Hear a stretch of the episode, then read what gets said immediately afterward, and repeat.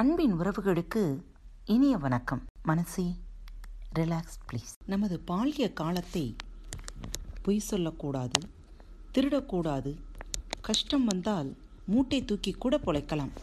தப்பில்லை என்று எத்தனை எத்தனை நல்ல விஷயங்களை நமக்கு கற்றுத்தந்தார்கள்.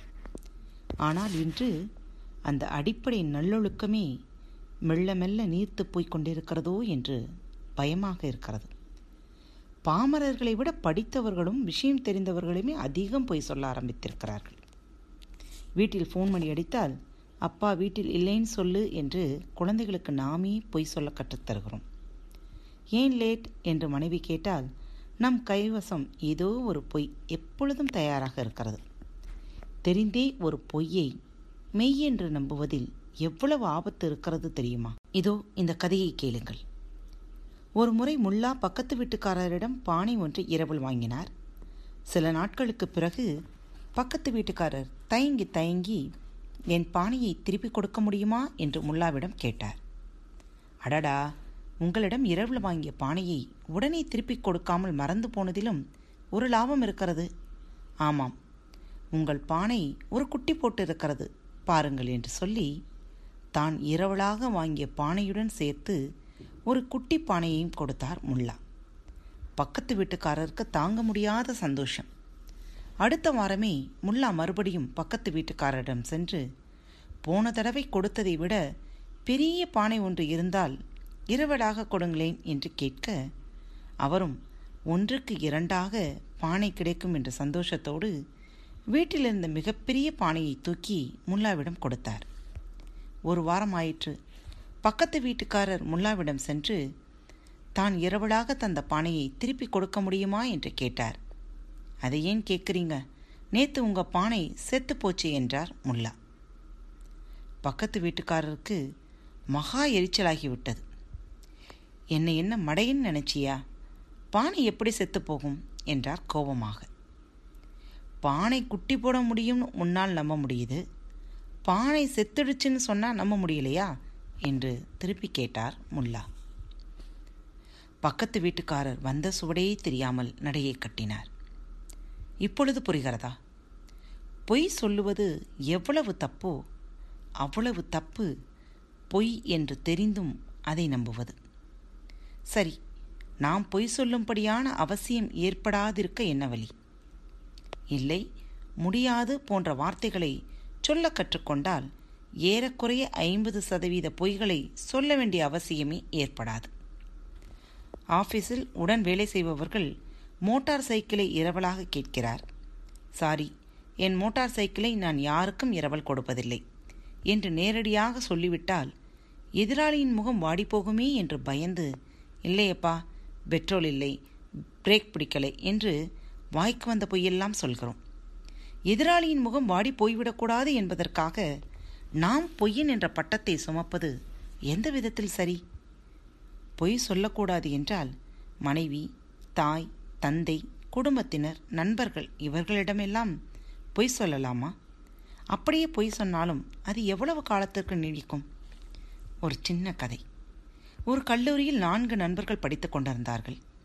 தாவரவியல் மாணவர்கள் ஒரே ஒரு பரீட்சையை தவிர மற்ற எல்லா பரீட்சையும் எழுத்திவிட்டார்கள் மிச்சமிருந்த ஒரு பரீட்சைக்கு இன்னும் ஒரு வார காலம் இருந்தது Hey everyone! If you love listening to our podcasts, please do also check out our YouTube channel, Bharat Kitchen Tamil. Our Bharat Kitchen features both traditional and modern cooking. We do not want to limit ourselves with food. To make it more interesting, we upload events happening around us, educational and informative videos too. So stay tuned and be ready to travel with us. Subscribe to our channel, Bharat Kitchen Tamil. மேலும் அது சுலபமான paper தான் என்பதால் இடைப்பட்ட காலத்தில் பக்கத்தில் இருந்த ஒரு மலைவாச ஸ்தலத்திற்கு பிக்னிக் போனார்கள். ஆட்டம் பாட்டம் கொண்டாட்டம் என ஜாலியாக இருந்தார்கள். அவர்கள் கிளம்ப வேண்டிய தருணம் வந்தது. அப்போது ஒரு மாணவன் கிளைமேட் அருமையாக இருக்கிறது. இன்றிரவும் இங்கேயே தங்கிவிட்டு நாளை காலை ஆறு மணிக்கு காரில் கிளம்பினால் போதும். பரீட்சை நேரத்திற்கு கல்லூரிக்கு போய்விடலாம் என்றான். அதுவும் சரிதான் என்று மாணவர்கள் அன்று முழுவதும் அங்கேயே கோலாகலமாக கழித்துவிட்டு இரவு தாமதமாக தூங்கினார்கள். நெடுநேரம் கழித்தே கண் விழித்தார்கள்.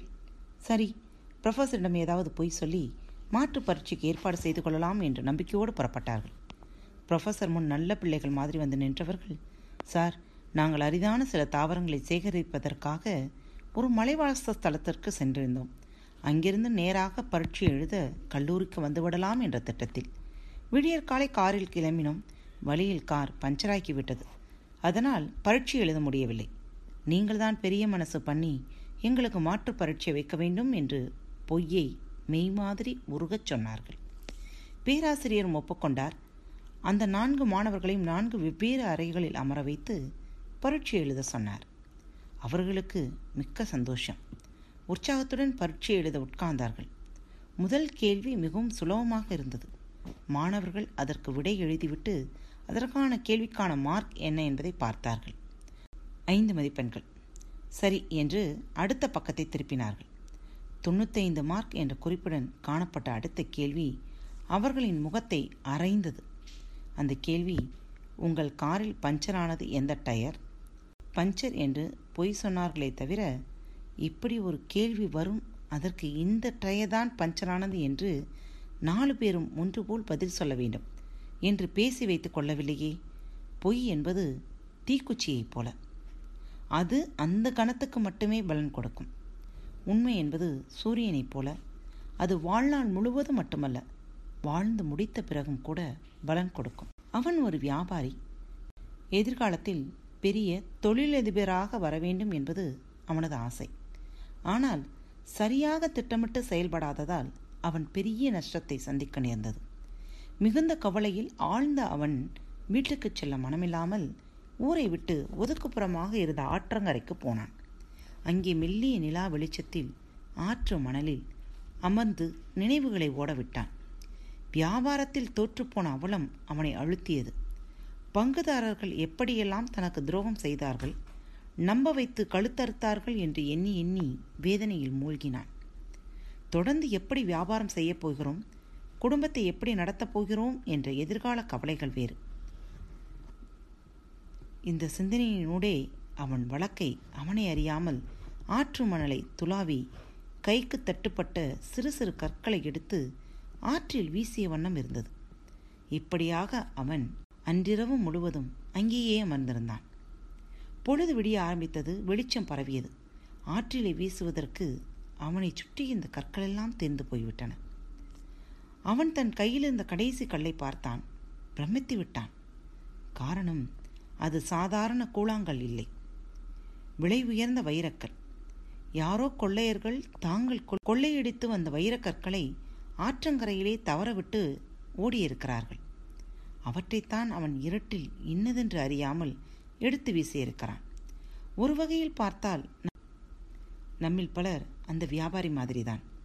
கடந்த காலம் மற்றும் எதிர்கால நினைவுகளில் மிதந்து கொண்டு நிகழ்காலம் என்கின்ற வைரக்கற்களை வீணடித்துக் கொண்டிருக்கிறோம். செக்கு மாடு மாதிரி திரும்ப திரும்ப ஒரே வேலையை தொடர்ந்து செய்யும் போதுதான் சிந்தனை நிகழ்காலத்தை மறந்து கடந்த காலத்திலோ அல்லது எதிர்காலத்திலோ இலக்கே இல்லாமல் மிதக்க ஆரம்பிக்கிறது. குரு ஒருவர் ஒரு நாள் தன் சிஷ்யர்களை பார்த்து கேட்டார். சந்தோஷம் எங்கே இருக்கிறது? வெற்றி வீரம் தானம் செல்வம் பொன் பொருள் மண் மது என்று ஆளுக்கு ஒரு பதில் சொன்னார்கள். குரு அந்த பதில்களை ஏற்றுக்கொள்ளவில்லை. சரி கேள்வியை மாற்றி கேட்கிறேன். அழகு எங்கே இருக்கிறது? இந்த கேள்விக்கும் பச்சை பசையில் என்கிற செடிகள் அழகு அவற்றில் பூத்திருக்கும் வண்ண வண்ண பூக்கள் அழகு பூக்களில் அமரும் வண்ணத்து பூச்சிகள் அழகு வானம் அழகு மேகம் அழகு வானவில் அழகு. இப்படி சொல்லிக்கொண்டே போகலாம் அல்லவா? ஆனால் கண்கள் இல்லை என்றால் இந்த அழகையெல்லாம் எப்படி நம்மால் பார்த்து ரசிக்க முடியும்? அதே மாதிரி தான் சந்தோஷமும். நீங்கள் சொன்ன வீரம் வெற்றி தானம் என்று பல விஷயங்களில் மனிதனுடைய சந்தோஷம் அடங்கியிருக்கலாம். ஆனால் அந்த சந்தோஷத்தை அனுபவிக்க நமக்கு வேண்டியது விழிப்புணர்வு என்றார் குரு. நம் உடலின் ஐம்புலன்களும் விழிப்போடு உணர்வோடு கூர்மையாகவும் உஷாராகவும் இருக்கும்போது ஒரு த்ரில் உண்டாகிறதல்லவா? அந்த திரில்தான் வாழ்க்கையை சுவாரஸ்யப்படுத்துகிறது.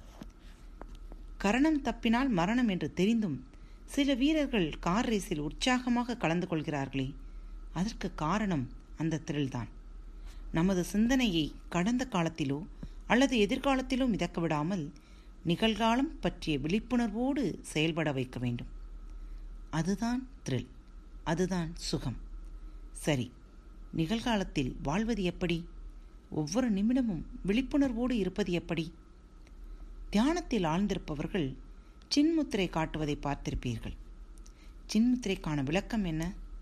அடுத்தவர் மீது குற்றம் சுமத்த நாம் நீட்டும் சுற்றுவரலும் இழக்கில்லாமல் பறக்கும் நம் சிந்தனையின் குறியீடு அதை ஆத்மாவின் குறியீடாக விளக்கும் கட்டை விரலை நோக்கி மண்டியிட வைத்தால் பூஜ்ஜியத்தின் வடிவம் கிடைக்கிறது. பூஜ்ஜியம் என்பது வெற்றிடத்தின் அடையாளம். இந்த வினாடியின் அருமையை நாம் உணர வேண்டும். என்றால் முதல் கட்டமாக சிந்தனைகளற்ற வெற்றிடம் நம் மனதில் உருவாக வேண்டும். சின்முத்திரையின் தத்துவம் இதுதான். சரி சிந்தனைகளற்ற வெற்றிடம் நம் மனதில் எப்படி சாத்தியமாகும்? மீன்கடையைப் போல நம் மனசுக்குள் தா பேசி சத்தம் கேட்டுக்கொண்டே இருக்காது. அதை முதலில் நிறுத்த வேண்டும். வெளியே இருந்தும் வரும் ஓசைகள் நம் காதுகளில் விழுந்து கொண்டே இருக்கிறது. அவற்றை கேட்காமல் புறக்கணிக்க வேண்டும்.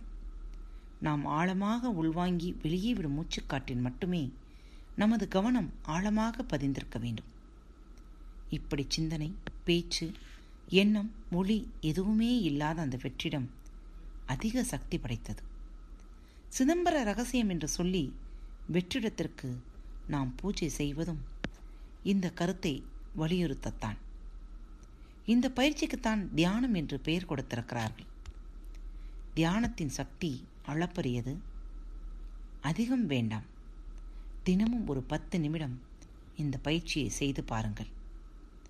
நீங்கள் உங்கள் மனதின் எஜமானன் ஆவீர்கள். அன்பு நேயர்களே பாரத் வலையொலி பக்கத்தை தேர்ந்தெடுத்து கேட்டுக்கொண்டிருக்கும் ஒவ்வொருவருக்கும் எனது சிறந்தாழ்ந்த நன்றிகளும் வாழ்த்துக்களும். இப்பகுதியில் இடம்பெறும் நிகழ்ச்சிகள் உங்களுக்கு பிடித்திருந்தால் உங்கள் நண்பர் மற்றும் தோழியருடன் பகிர்ந்து கொள்ளுங்கள். மறவாமல் ரிவ்யூ பாக்ஸில் எழுதி அனுப்புங்கள்.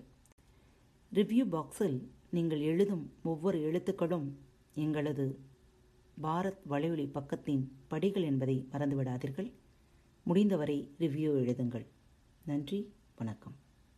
இப்படிக்கு உங்கள் அன்பு தோழி.